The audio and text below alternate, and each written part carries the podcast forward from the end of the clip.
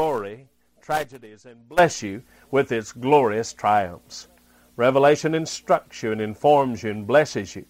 It plummets you to depths of despair and propels you to heights of grandeur. Revelation will make you feel sorry on the one hand and glad on the other.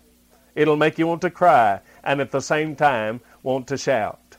Revelation reveals the concealment of divine counsels, the predestination of divine purpose, and the fulfillment of divine prophecy. Actually, this book energizes hope and stimulates optimism, strengthens faith, it inspires courage, it causes peace, blesses assurance, eases the mind, excites the soul, and rejoices the heart. The reason being revelation causes a heavenly expectation. It calls an anticipation from the dark shadows of complacency. It adorns faith with heavenly expectation. It should be to the servants of God what Christmas morning is to the children of men the unwrapping of hidden things, the ecstatic excitement awaiting the unveiling. Revelation is the unwrapping of the mystery, mysterious things hidden by God until the time of their unveiling. Revelation reveals Christ's coming, His conquering, and His completion. It is the crowning glory of the redeemed and the collapse of the satanic empire. It is the Lamb's victory and the serpent's defeat. It is heaven's reign and earth's ruin. It also reveals the persecution of the saints, but also their preservation and promotion. It displays the Savior. It reveals the destination of the saints as well as the destruction of the sinners. Revelation is prophecy on the stage of time revealing the culmination of all things. It is sovereignty on grand parade. God operating in omnipotence. It reveals deity designed. It has deity desire unhindered. It is the climax of the ages and the fulfillment of prophecy. Actually, it is our Savior in all of His glory. When I read the book of Revelation, it blesses me and thrills me because it is about the Heavenly Father's Son, the Virgin's child, the saint's hope, the flock shepherd, and the bride's bridegroom. It is our army's commander in chief. Notice beginning in verse 4 where John said, To the seven churches which are in Asia, grace unto you and peace. This is grace and peace from the Trinity. He says, From the seven spirits which are before the throne, which means the sevenfold Holy Spirit, and from Jesus Christ, who is the faithful witness, and first begotten of the dead, and the prince of the kings of the earth, unto him that loved us and washed us from our sins in his own blood, and hath made us kings and priests unto God, and his Father. To him be glory and dominion forever and ever. Amen. Grace and peace to the churches from the Trinity. Grace is God's undeserved, unmerited favor, that grand, glorious, and gracious consideration from which all mercy flows. It was grace that saved us, according to Ephesians 2.5 and 2.10. It is grace that establishes the heart, according to Hebrews 13.9. It is grace that sustains us, 2 Corinthians 12.9. My grace is sufficient for thee. It is grace that teaches us, according to Titus 2.11 through 14. It is, in, it is grace that enables us to serve God, Hebrews 12.28. It is grace that gives us a song, Colossians 3:16, singing with grace in your hearts to the Lord. It is grace that supplies our every need according to Hebrews chapter 4 verse 16. Then he says, peace, grace and peace to the churches. As Dr. Thayer says, it is that tranquil state of soul, assured of its salvation through Christ, and so fearing nothing from God and content with its earthly lot of whatever sort that is. Peace keeps the heart in mind, according to Philippians chapter 4 verse 7. This is the reason why the church needs peace. Peace rules the heart, according to Colossians 3:15. As we look at the book of Revelation for a few moments this morning, we see that Revelation it reveals the judgment, the wrath, and the war, but also grace and peace. It is about earthquakes and famines and pestilence, but of grace and peace. It reveals persecution, peril, terror, and despair, but grace and peace. It reveals stars falling to the earth, thunder rolling, consuming fire, but grace and peace. Demons and armies and bloodshed, but grace and peace. Revelation begins with grace and peace from the Godhead and terminates in grace and peace of the New Jerusalem. The churches need grace for assurance and peace in the times of trouble. Grace for living and peace in trial. The churches need grace for endurance and peace for enjoyment. We need grace for faithfulness and peace for fearlessness. We need grace for help and peace for substantiating hope. We need grace to make it and peace to know it.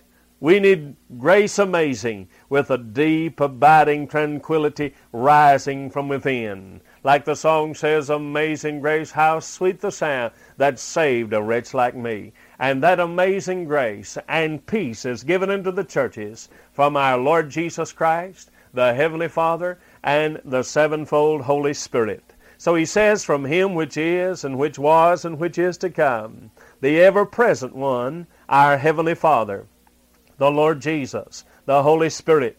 But here he says, From him who is today, who he was yesterday, and who he will be tomorrow.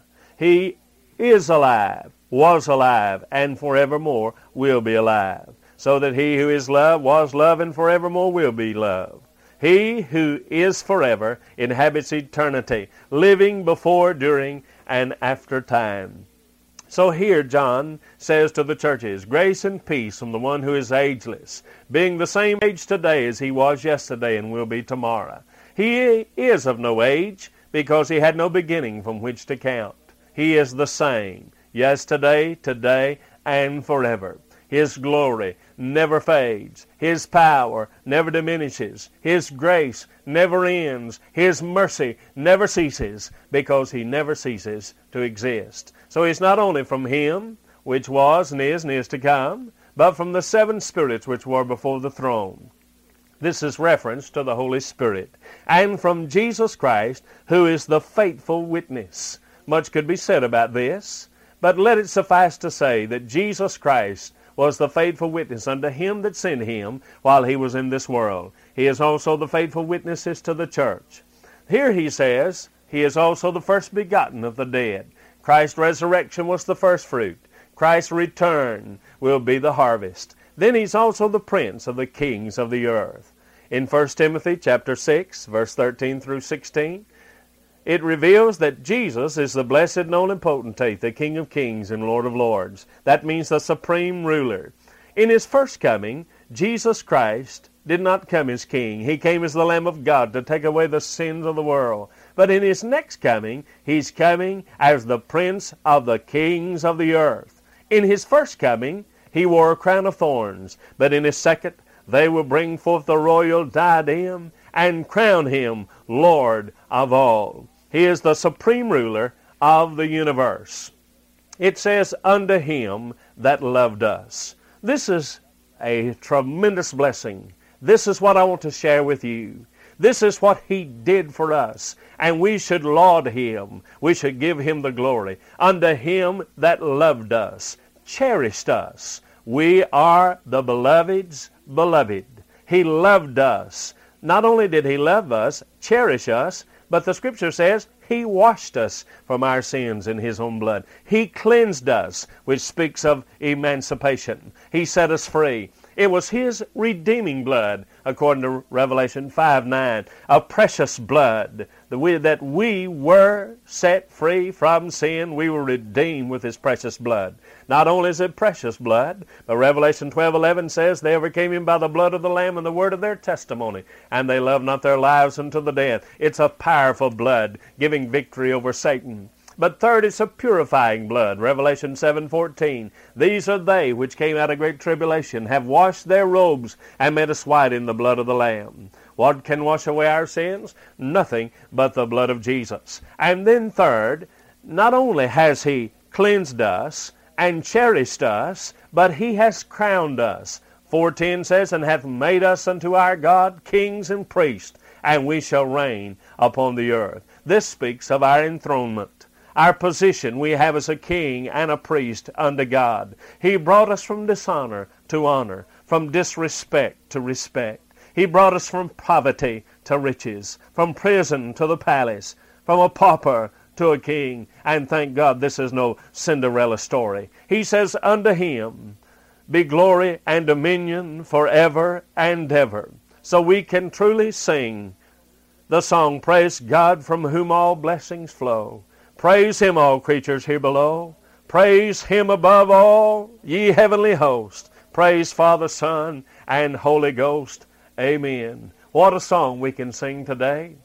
What a blessing it is to read that grace and peace is given to the children of God. That no matter how hard the times, grace and peace comes from our Lord Jesus Christ, from the Heavenly Father, and from the Holy Ghost. And what a position we have with Him, who cherished us, loved us, cleansed us, then He crowned us, gave, gave us a position with Him that now we're kings and priests. I can go directly to God. So I can truly say what John is saying, unto Him, unto Him be glory and dominion forever and ever. Amen. No wonder those angels praised him over in chapter 4. No wonder they bow upon their faces and the saints of God sing before the throne. I'd like to do the very same thing today.